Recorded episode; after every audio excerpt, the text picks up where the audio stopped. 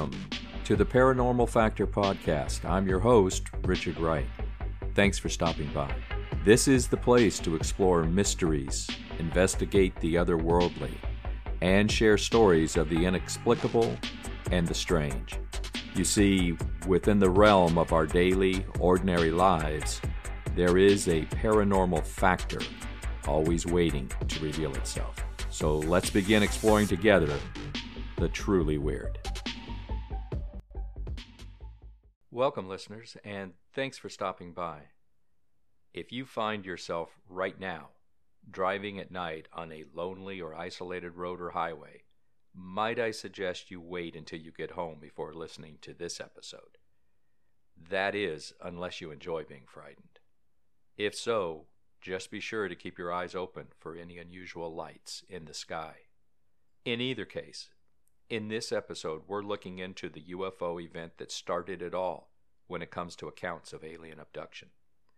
What happened shocked the world and introduced mid century Americans to the possibility of alien abduction. And not the kind of friendly encounters that had previously been the norm in such contact stories. No, this is definitely not a heartwarming ET story. In September of 1961, Betty and Barney Hill were driving from Montreal, Canada to Portsmouth, New Hampshire on the way home from their belated honeymoon. While driving through the White Mountains of New Hampshire, the couple experienced an extraterrestrial phenomenon that would launch them into the international spotlight and help shape the dialogue around future supernatural encounters. The Hills claim to have been kidnapped by extraterrestrials that night 60 years ago on September 19, 1961. According to government reports, they didn't just spot a flying saucer. They said its alien occupants took them aboard and subjected them to medical experiments. The couple described traumatic events, not at first in their testimony to military and civilian authorities, but later after haunting nightmares and months of hypnosis. Their story was so bizarre that it dominates our concept of alien abductions in movies, TV shows, and books even today. Their story, whether you believe it or not, went on to shape the perception of extraterrestrials and popular culture. Not to carry it over too far, but they were kind of the Adam and Eve of alien abduction, says Bill Ross, a professor emeritus at the University of New Hampshire, who is responsible for curating the school's extensive collection on the Betty and Barney Hill abduction. Ross says they went public basically to try to own their story because they were thrust into the limelight without their permission. The fascination remains, and my fascination is just with the impact that their story had, says Ross. Ross says he's a skeptic himself, but there are a lot of believers out there. The 1961 abduction of the Hills stirred worldwide interest and enthralled the public and media for decades. The case is mentioned in almost all UFO abduction books. The account fits squarely in the Western narrative tradition, with a dark night, ghostly apparitions, and sexual undercurrent. It had many Victorian Gothic hallmarks, and it shared the common Western folklore theme of being spirited off and ravished by an otherworldly creature. In the Hills account, these traditional elements were transplanted to a modern but no less anxious time, the height of the Cold War, when many people gazed nervously skyward. It's not unlike the Leda and the Swan myth, said Terry Matheson, a professor of English at the University of Saskatchewan and the author of the 1998 book Alien Abductions Creating a Modern Phenomenon. The alien comes in, probes women in a distinctly sexual way for purposes that are equally inscrutable, but which may, we're told, make sense down the road. The Hills lived in Portsmouth, New Hampshire. Betty and Barney both worked long hours in Portsmouth. Barney was employed by the United States Postal Service, while Betty was a social worker who handled child welfare cases. Barney often had to drive 60 miles a day and work the night shift. In addition to their full time jobs, the couple also volunteered frequently. Active in the local Unitarian congregation, the Hills were also members of the NAACP and community leaders, and Barney sat on a local board of the United States Commission on Civil Rights. They were an interracial couple at a time when it was particularly uncommon in the United States. Barney was black, and Betty was white. As an interracial couple before those unions were fully accepted, the Hills were passionate about advancing the civil rights movement.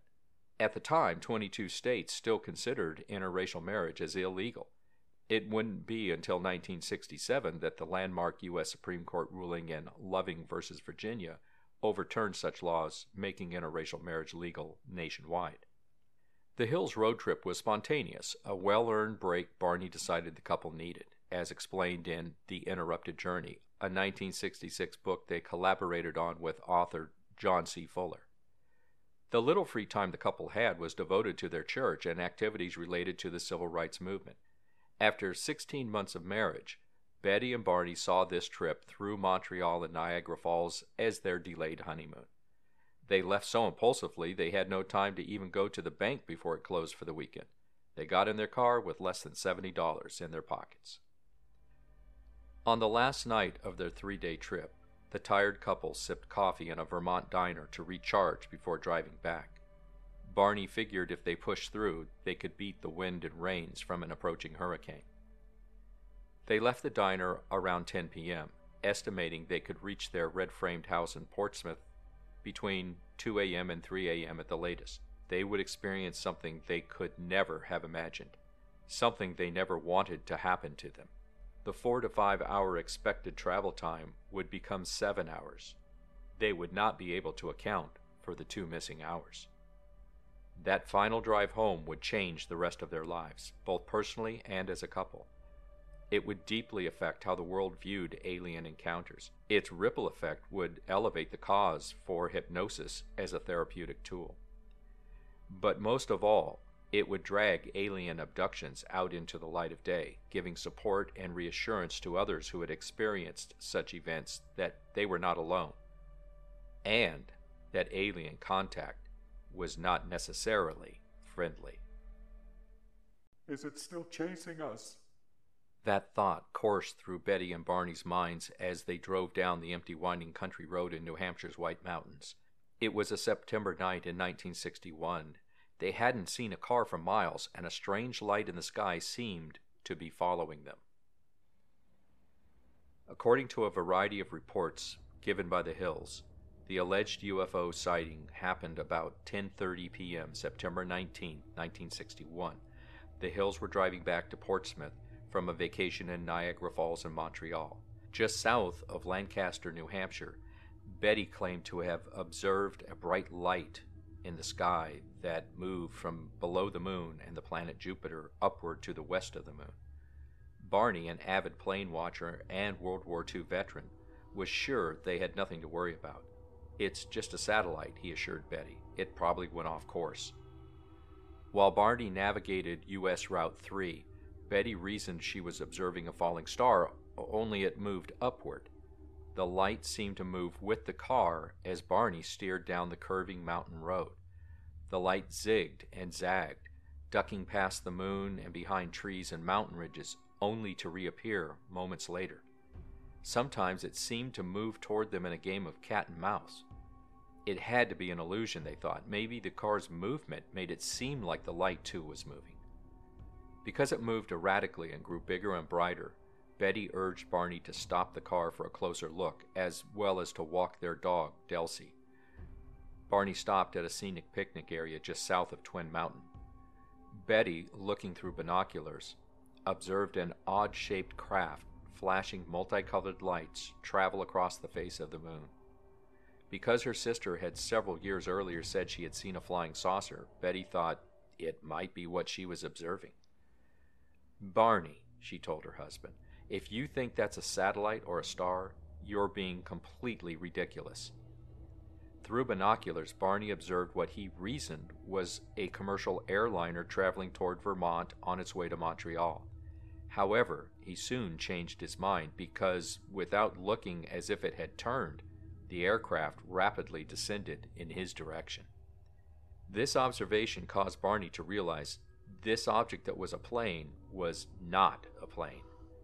He knew Betty was right. Barney had an IQ of 140, noted Fuller in his book. Barney was also a pragmatic man, who wouldn't give flying saucers a second thought, remembered his niece, Kathleen Marden, in her work, Captured The Betty and Barney Hill Experience. The night was too quiet for a helicopter, a commercial plane, or even military jet with a hotshot pilot. He didn't want to spook Betty, but he was becoming concerned. What was this light, and why was it toying with them? They quickly returned to the car and drove toward Franconia Notch, a narrow, mountainous stretch of the road. The Hills said they continued driving on the isolated road, moving very slowly through Franconia Notch in order to observe the object as it came even closer. At one point, the object passed above a restaurant and signal tower on top of Cannon Mountain and came out near the Old Man of the Mountain. Betty testified that it was at least one and a half times the length of the granite cliff profile, which was 40 feet long, and that it seemed to be rotating. The couple watched as the silent, illuminated craft moved erratically and bounced back and forth in the night sky. About 70 miles past the diner, the object hovered just above the treetops, approximately 100 feet above them. About one mile south of Indian Head, they said, the object rapidly descended toward their vehicle, causing Barney to stop in the middle of the highway.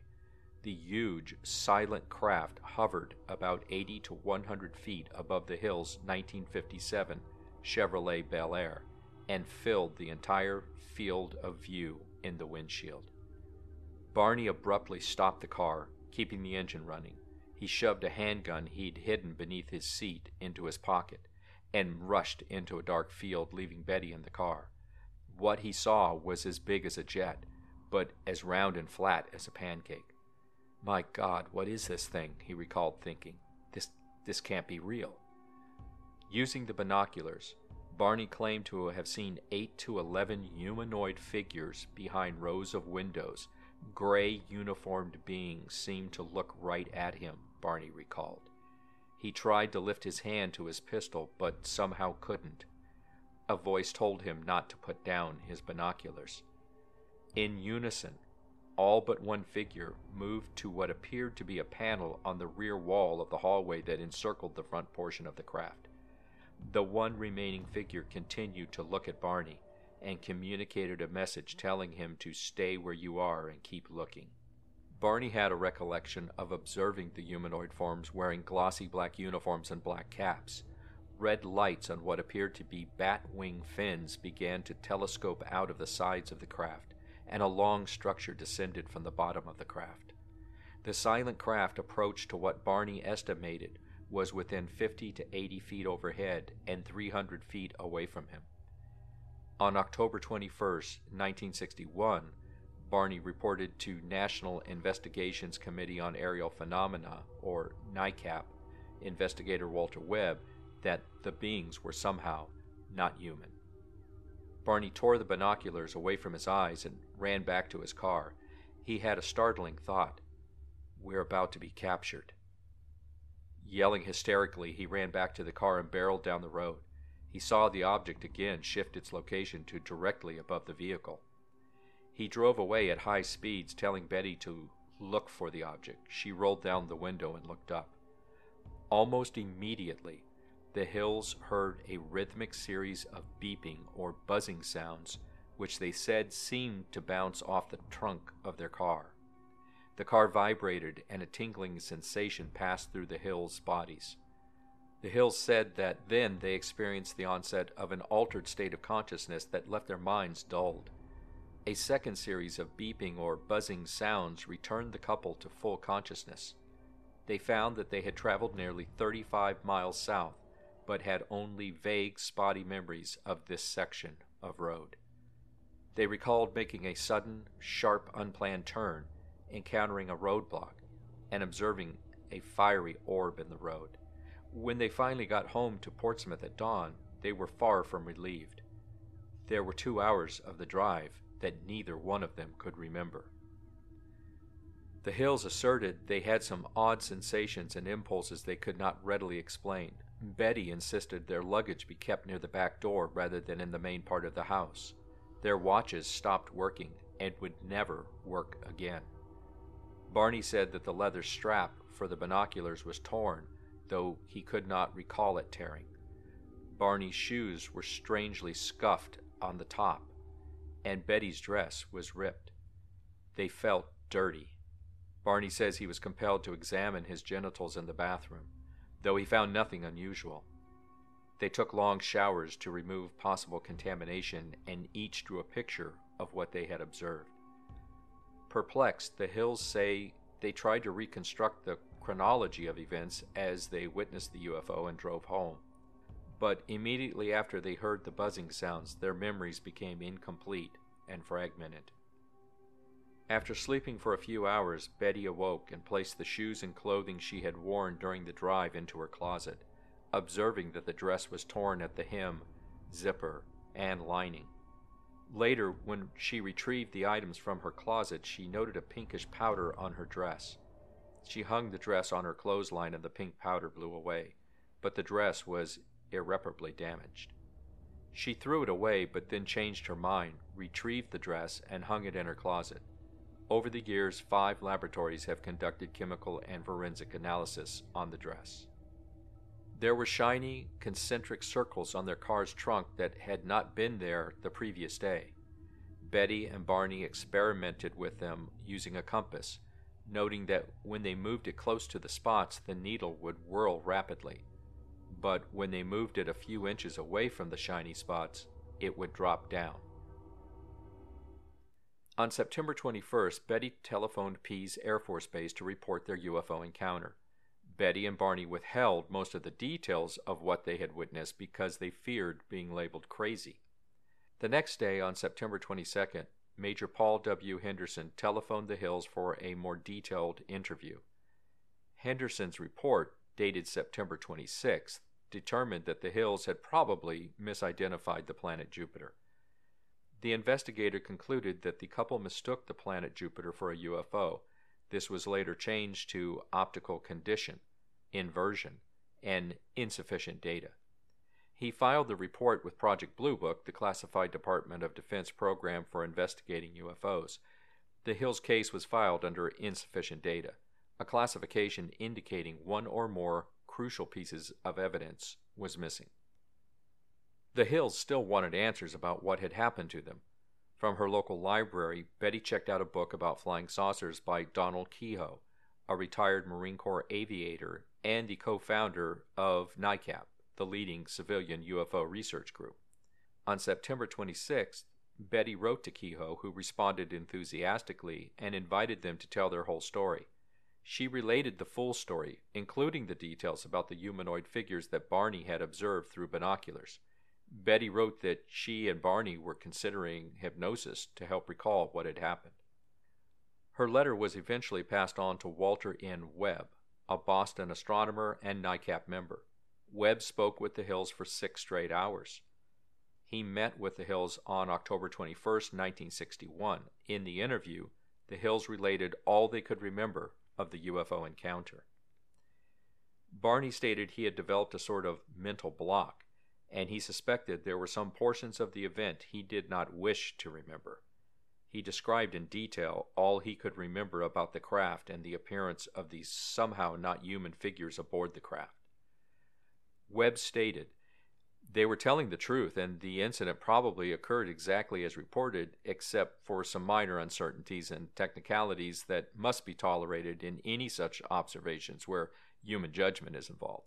Things like exact time and length of visibility, apparent size of objects and occupants, and distance and height of objects. Yet what happened after the abduction is almost as astounding as the abduction itself. The event was having impacts on the hills and would not leave them. Betty and Barney finally felt that people were listening to and believing them. But with the sense of validation came graphic nightmares the interviews seemed to unearth unconscious memories for Betty. In one dream, the aliens led her and Barney up a ramp into a metallic looking craft.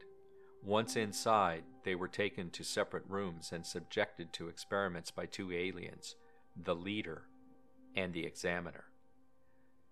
When the examiner inserted a needle into her navel, Betty felt excruciating pain, but only momentarily. The leader waved his hand over her eyes and the pain disappeared. Sessions with a Boston psychiatrist brought up more strange recollections.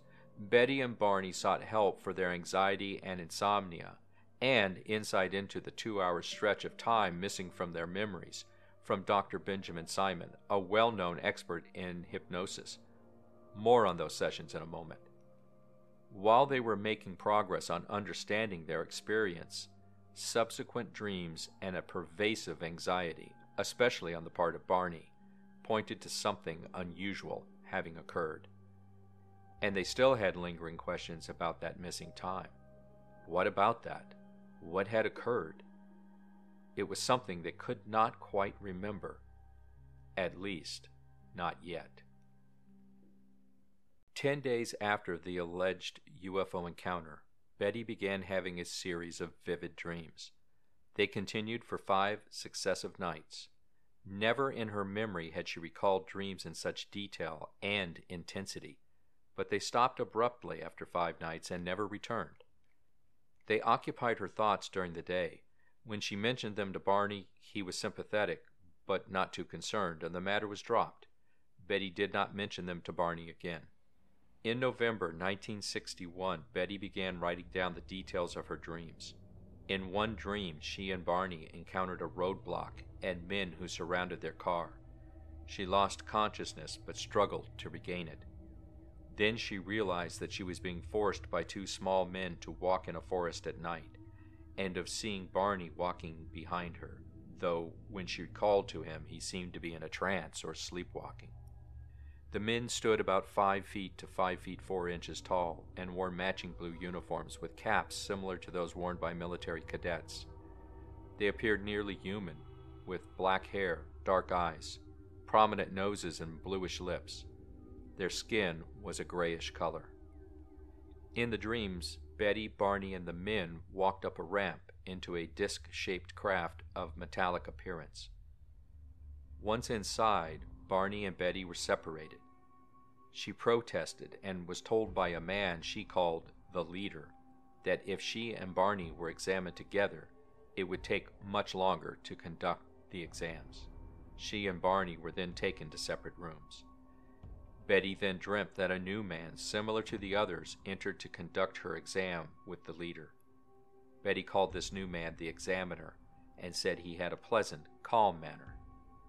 Though the leader and the examiner spoke to her in English, the examiner's command of the language seemed imperfect and she had difficulty understanding him. The examiner told Betty that he would conduct a few tests to note the differences between humans and the craft's occupants. He seated her on a chair, and a bright light was shown on her. The man cut off a lock of Betty's hair.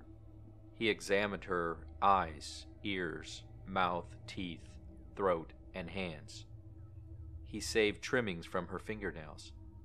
After examining her legs and feet, the man used a dull knife similar to a letter opener to scrape some of her skin onto what resembled cellophane.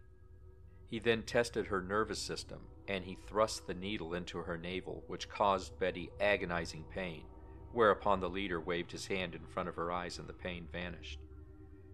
The examiner left the room and Betty engaged in conversation with the leader. She picked up a book with rows of strange symbols that the leader said she could take home with her. She also asked from where he came, and he pulled down an instructional map dotted with stars. In Betty's dream account, the men began escorting the Hills from the ship when a disagreement broke out. The leader then informed Betty that she could not keep the book, stating that they had decided that the other men did not want her to even remember the encounter. Betty insisted that no matter what they did to her memory, she would one day recall the events. She and Barney were taken to their car, where the leader suggested that they wait to watch the craft's departure. They did so then resumed their drive. On November 23, 1962, the Hills attended a meeting at the parsonage of their church where there was a guest speaker, Captain Ben H. Swett of the United States Air Force. Having had an interest in hypnosis, the Hills approached Swett privately and related their strange encounter. Swett was particularly interested in the missing time of the Hills account.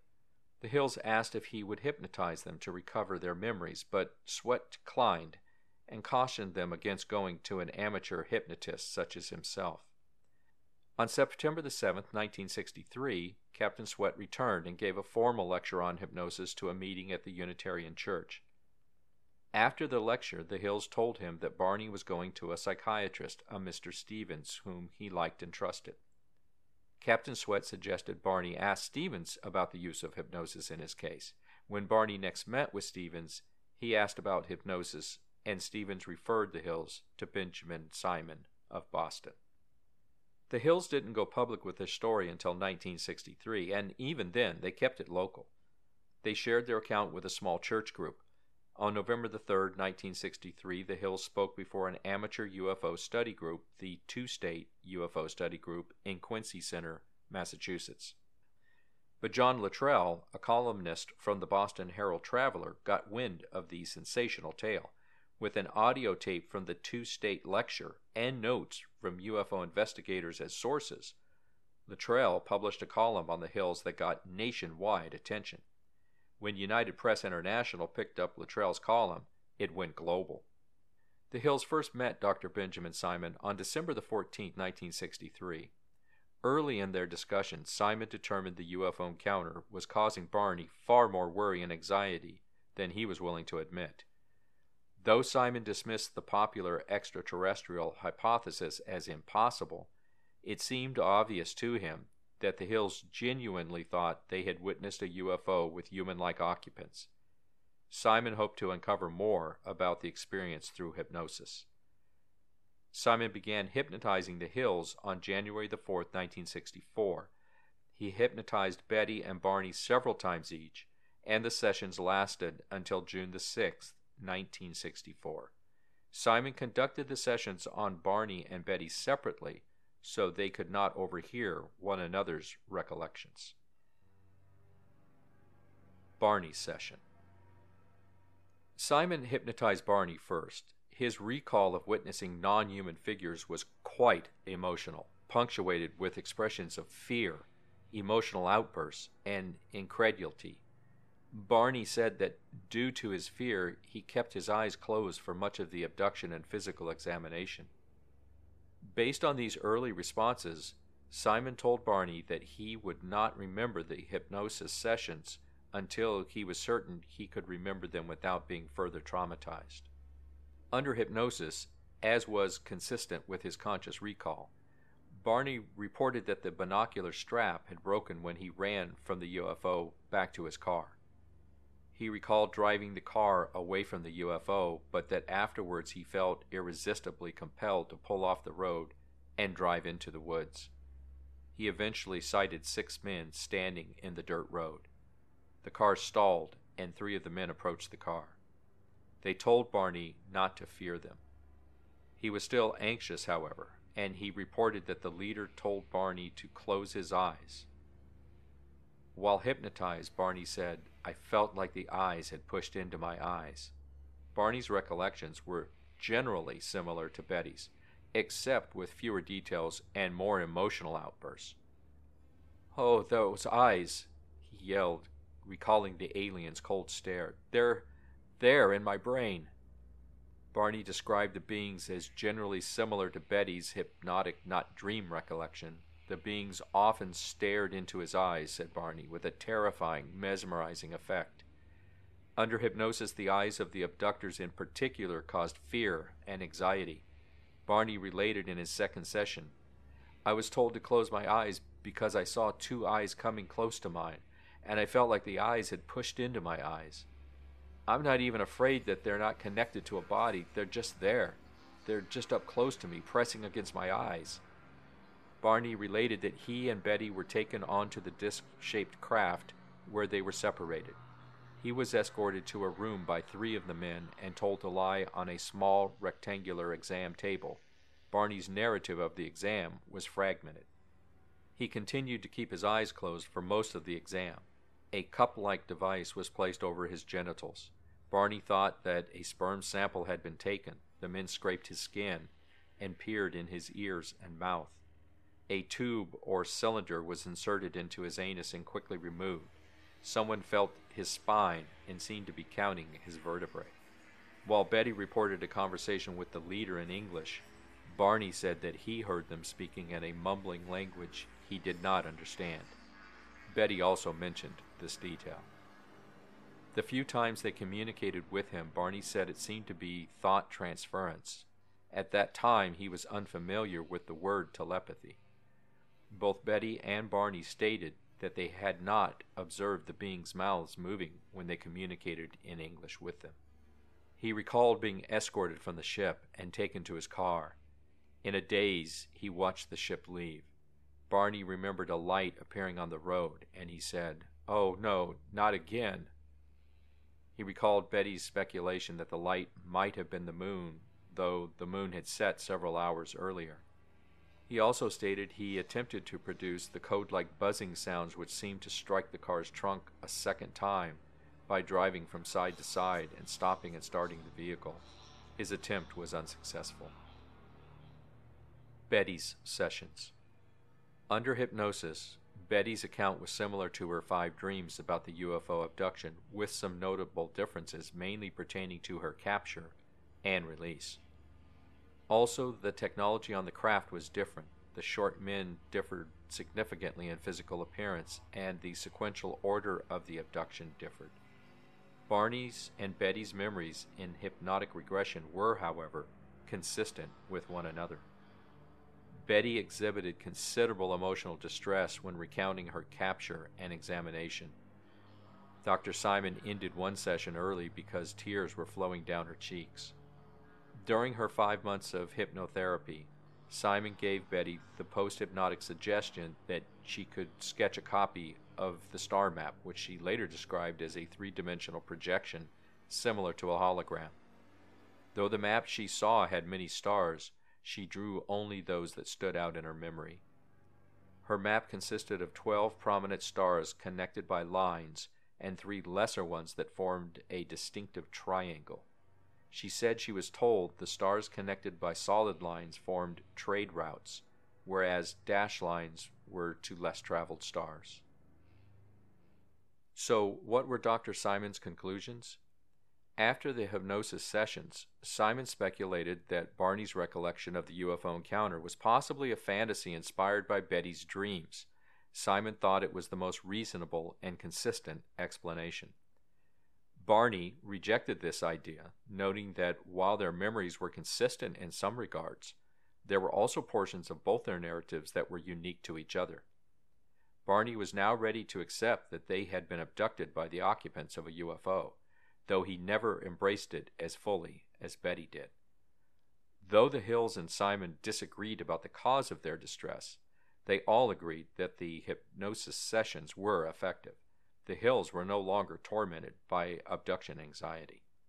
When the series of hypnosis sessions were complete, Simon wrote an article about the Hills for the journal Psychiatric Opinion, explaining his conclusion that the case was a singular psychological aberration. While hypnotherapy was already well established and in use at the time of the Hills case, it increased awareness and exponential use of the tool in psychotherapy, the criminal justice system, and later in exploration of alleged past life regressions. Not everyone was sympathetic to the Hills experience. Many discounted the account altogether, and later actions by Betty and the UFO community generated doubts of her credibility, at least in later years. Psychiatrists later suggested the supposed abduction was a hallucination brought on by the stress of being an interracial couple in early 1960s America. Betty discounted this suggestion, noting her relationship with Barney was happy, and their interracial marriage caused no notable problems with their friends or family. As noted in The Interrupted Journey, Simon thought the Hill's marital status had nothing to do with the UFO encounter.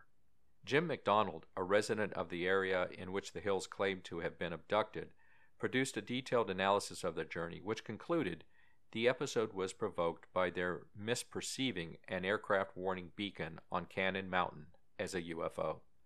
McDonald noted that from the road the Hills took, the beacon appears and disappears at exactly the same time the Hills described the UFO as appearing and disappearing. The remainder of the experience is ascribed to stress, sleep deprivation, and false memories recovered under hypnosis. After reading McDonald's recreation, UFO expert and skeptical inquirer columnist Robert Sheaffer wrote the hills are the poster children for not driving when sleep deprived.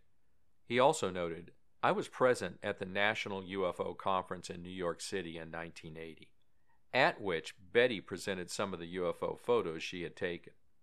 She showed what must have been far more than 200 slides, mostly of blips, blurs, and blobs against a dark background. These were supposed to be UFOs coming in close, chasing a car, landing, etc. After her talk had exceeded about twice its allotted time, Betty was literally jeered off the stage by what had been at first a sympathetic audience.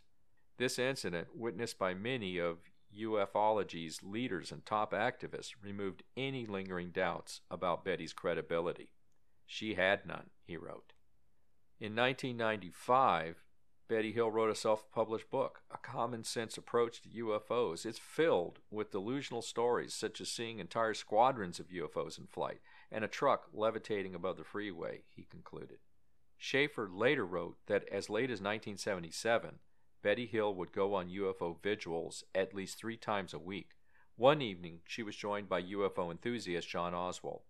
When asked about Betty's continuing UFO observations, Oswald stated, She is not really seeing UFOs, but she's calling them that. On the night they went out together, Oswald observed, Mrs. Hill was unable to distinguish between a landed UFO and a street light.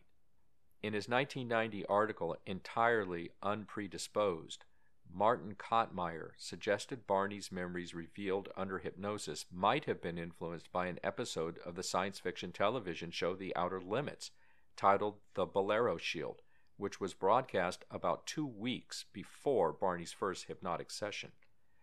The episode featured an extraterrestrial with large eyes who says, In all the universes, in all the unities beyond the universes, all who have eyes have eyes that speak. The report from the regression featured a scenario that was, in some respects, similar to the television show. In part, Kottmeyer wrote, Wraparound eyes are an extreme rarity in science fiction films. I know of only one instance. They appeared on the alien of an episode of an old TV series, The Outer Limits, titled The Bellero Shield.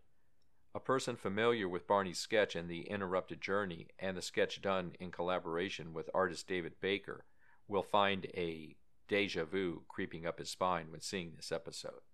The resemblance is much aided by an absence of ears, hair, and nose on both aliens. Could it be by chance? Consider this. Barney first described and drew the wraparound eyes during the hypnosis session dated 22 February 1964. The Bellero Shield was first broadcast on 10 February 1964. Only 12 days separate the two instances. If the identification is admitted, the commonness of wraparound eyes in the abduction literature falls to cultural forces. When a different researcher asked Betty about the outer limits, she insisted she had never heard of it. Kottmeyer also pointed out that some motifs in the Hills account were present in the 1953 film Invaders from Mars. A careful analysis of Barney's description of the non human entities he observed reveals significant similarities between the Bifrost Man in the film and Barney's descriptive details. Also, take into account Barney's conscious, continuous recall of the entities he observed on the hovering craft. They were dressed in black, shiny uniforms and were somehow not human. All of these accounts by Barney bear a striking resemblance to the film. Both Barney and Betty continue to believe and defend their story up to Barney's death from a stroke on February the 25th, 1969, at age 46 and Betty's own death from cancer on October 17, 2004, at age 85, never having remarried. And even today, it stands as a watershed moment in alien abduction cases. Before the Hills story, alien encounters were friendly, according to Christopher Bader, a professor of sociology at California's Chapman University. Some aliens supposedly even lived on Earth and commuted back on weekends. But once the Hill story became better known, abduction accounts shared certain characteristics, such as medical examinations and missing time. Aliens with large heads and big eyes, dubbed grays in UFO circles, became classic sci fi staples in personal accounts and pop culture, Close Encounters of the Third Kind, and shows like The X Files. The Hills story saw a rapid increase of alien abduction accounts that continue to this day. It also removed barriers to actively reporting such accounts. The Hills, and those that came after, helped pave the way for a new understanding of human experience.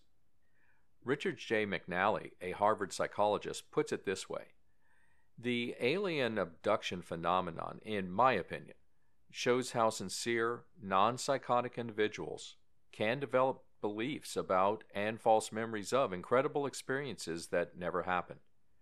Experts of all stripes have tried to explain why intelligent, otherwise mentally stable people come forward with these experiences. Many psychologists say sleep paralysis and hallucinations play a role. Leading questions during hypnosis, the main way most abductees unlock their stories, could also be a factor. Those who report abduction might also see the world a little differently. According to research, one of the strongest predictors of false recall is a vivid imagination.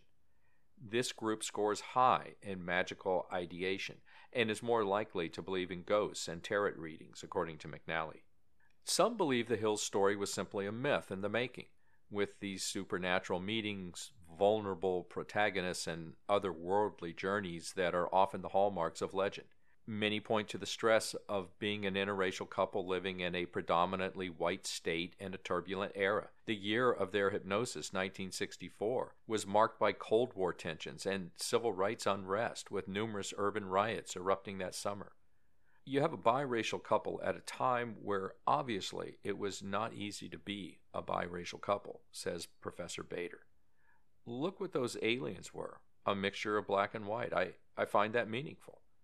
Abductee stories depend on first-hand accounts, the most vulnerable form of evidence. Memories can be distorted by stress or distraction, or even manufactured. When a false memory is in place, psychologists say the brain works to fill in the details. Psychologist Michael Shermer points to patternicity, the tendency to see patterns even when none exist, helping us to see faces in clouds or assume that one event caused another. Past experience also shapes human perception. Barney, a World War II veteran, thought the head Gray looked like Hitler and seemed menacing. Betty, meanwhile, who had been excited to see the aliens, bantered with the affable Gray, who performed her medical examination. That alien even agreed to give her a book to bring to Earth with her, she said, though other crew members would later overrule that decision. In this way, alien abduction and encounter stories have helped psychologists understand the human brain, its defects, and the weaknesses inherent in memory and first hand accounts, according to Christopher French, a psychologist specializing in human experience related to the paranormal.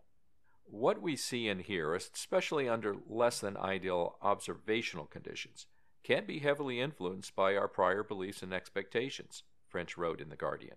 NICAP's scientific advisor, cross examined the couple and found their account credible. The Air Force's Project Blue Book would ultimately dismiss the story, determining the unexplained craft could be explained by natural causes, hinting that the couple hadn't seen a spacecraft at all, but rather only the planet Jupiter. For his part, psychiatrist Simon never felt the Hills had made up their story. He concluded Betty had dreamed the abduction and Barney had absorbed her story, especially since many of the most vivid details matched descriptions of dreams Betty had jotted down after the event. I believe implicitly in the honesty of these people, he said in a 1970s radio program. Of course, another explanation is always possible. The abduction actually occurred. The Hills stuck by their story despite years of skeptics and detractors. Like many abductees, the couple never felt false memory or sleep paralysis explain what they experienced. Betty became a known voice in UFO research and claimed she was visited multiple times in the decades to follow. The Hills eventually went back to their regular lives. They were willing to discuss the alleged UFO encounter with friends, family, and the occasional UFO researcher but the Hills apparently made no effort to seek publicity. In 1966, writer John G. Fuller secured the cooperation of the Hills and Dr. Simon and wrote the book The Interrupted Journey about the case. The book included a copy of Betty's sketch of the star map. The book was a quick success and went through several printings. Neither Betty nor Barney believed in aliens or UFOs, their niece Kathleen Marden later told a British TV interviewer. They didn't seem like alien abductee types, but of course, that's exactly what they allegedly were. The details of the Betty and Barney Hill abduction a flying saucer, aliens with big, penetrating eyes, and mysterious physical examinations have inspired countless TV episodes, podcasts, books, and films. Estelle Parsons and James Earl Jones starred as Betty and Barney in the 1975 TV movie The UFO Incident. Their descriptions of humanoid aliens crept into sci fi classics like Close Encounters of the Third Kind and The X Files. The Hills never sought fame, they only wanted to understand what had happened. But their legacy lives on particularly in the rugged corner of New Hampshire where it all began. A gas station on U.S. Route 3 moonlights as an alien abduction museum, displaying newspaper clippings and photos about the couple. And just up the road, the New Hampshire Division of Historical Resources put up a marker commemorating the site of their mysterious encounter. Though the story of Betty and Barney Hill was not the first tale of alien abduction, theirs was the most well documented and feasibly legitimate. The incident would also become the first ever widely publicized alien abduction account and shape how stories like it were told and understood from then up to our present day. It still ranks as the most impactful and important alien abduction account ever. Of course, debate continues as to whether the husband and wife were liars, idealists, crackpots, or simply sleep deprived people who later recovered seriously scrambled memories. What remains is this the Hills were steadfastly certain they had experienced an alien abduction. They were highly believable individuals who were rock solid in their community. A World War II veteran and government employee and a conscientious social worker. Whether the abduction took place or not, there is, after all, no real proof as such. We can be certain of this they believed it happened. And that alone may be enough to give any of us pause, driving late at night on a lonely, isolated road when we see an unusual light in the evening sky. Postscript Betty Hill's Star Map. In 1968, Marjorie Fish of Oak Harbor, Ohio, read Fuller's book, Interrupted Journey. Fish was an elementary school teacher and amateur astronomer. Intrigued by the star map, Fish wondered if it might be deciphered to determine which star system the UFO came from. To get more information about the map, she decided to visit Betty Hill in the summer of 1969. Here is Miss Fish's account of that meeting. On August the 4th, 1969, Betty Hill discussed the star map with me. Betty explained that she drew the map in 1964 under post hypnotic suggestion. It was to be drawn only if she could remember it accurately, and she was not to pay attention to what she was drawing, which I guess puts it in the realm of automatic drawing. This is a way of getting at repressed or forgotten material and can result in unusual accuracy. She made two erasures showing her conscious mind took control part of the time. Assuming that one of the 15 stars on the map must represent Earth's sun, Fish constructed a three dimensional model using thread and beads, basing stellar distances on those published in the 1969 Gliese Star Catalog, of nearby sun like stars deemed to have characteristics that could support life, such as that found on Earth. Studying thousands of vantage points over several years, the only one that seemed to match the Hill map was from the viewpoint of the double star system of Zeta Reticuli, about 39 light years from Earth. The map was eventually sent to Terence Dickinson, editor of the magazine Astronomy, Dickinson did not endorse Fish's conclusions, but for the first time in the journal's history, astronomy invited comments and debate on a UFO report, starting with an opening article in the December 1974 issue. It probably cost him his job, as he was gone from the magazine a few months later. Astronomy was just a year and a half old at the time, and the story, in all likelihood, affected the fledgling magazine's credibility. For about a year afterward, the opinions page of astronomy carried arguments for and against Fish's star map. Notable was an argument made by scientific astronomer Carl Sagan, arguing the star map was little more than a random alignment of chance points. In an episode of Cosmos in 1980, Sagan demonstrated that without the lines drawn in the maps, the Hill map bore no resemblance to the real life map.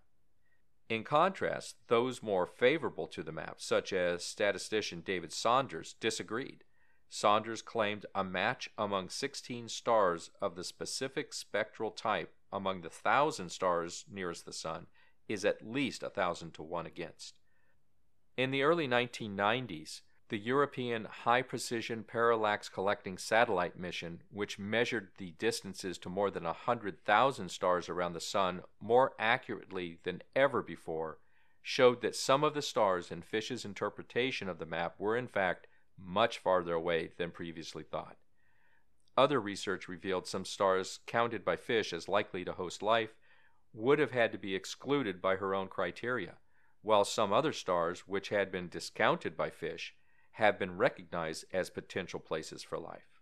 Results such as these led Fish herself to reject her hypothesis in a 2013 public statement.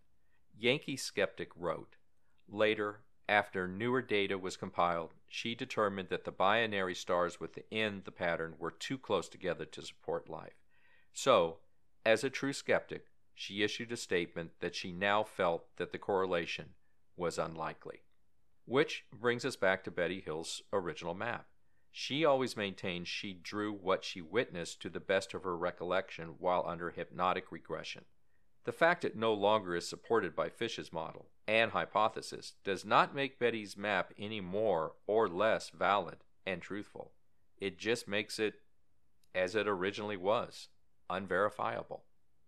Finally, please take some time to look at the resources section in the show notes. We've put a link there to one of Barney Hill's actual hypnosis sessions, and we also have several links for various books on the subject of Barney and Betty Hill's alien abduction. And now it's time for the episode quiz. Well, the episode quiz comes directly from our Facebook page. If you haven't had a chance to go out, please do and take a look at the Facebook page. You can find it by searching for The Paranormal Factor Podcast on Facebook. Every Monday, we have Monster Monday, where we highlight a monster for you. Tuesday, that's our quiz day, but you'll have to wait for the episode to get the answer. Wednesday, we highlight a paranormal book or film. Thursday, we try to give you some current paranormal news from out there in the world. So stop by and give it a look if you get the chance. The question for this episode is a vampire cannot cross over this. Is it A, a grave, B, a wooden fence, C, a broken mirror, or D, running water? Once again, a vampire cannot cross over this. Is it a grave, a wooden fence, a broken mirror, or running water? And the answer is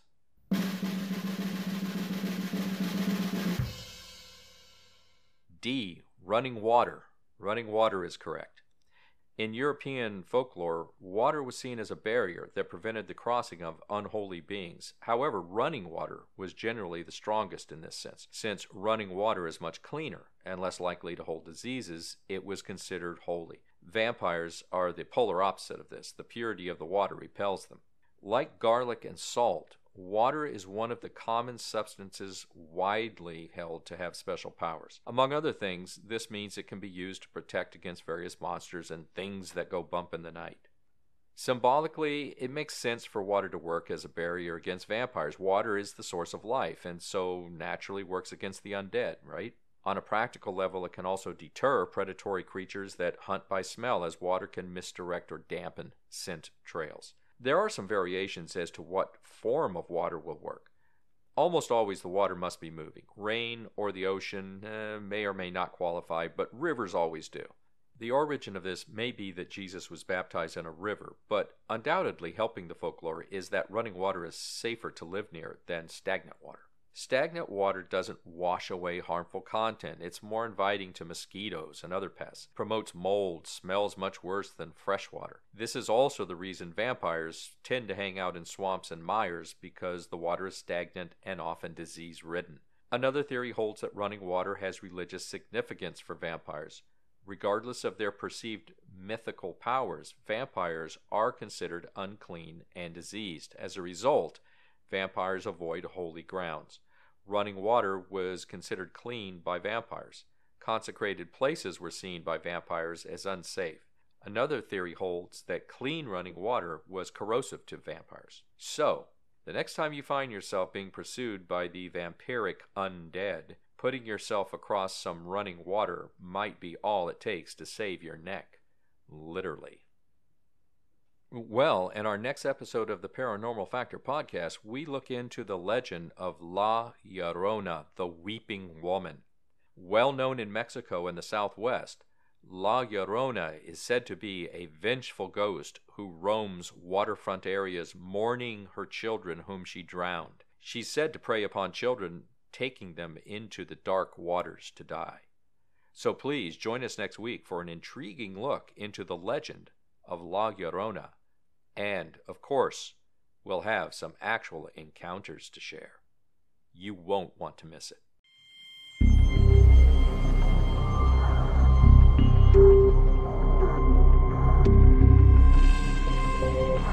Well, that'll do it for this episode.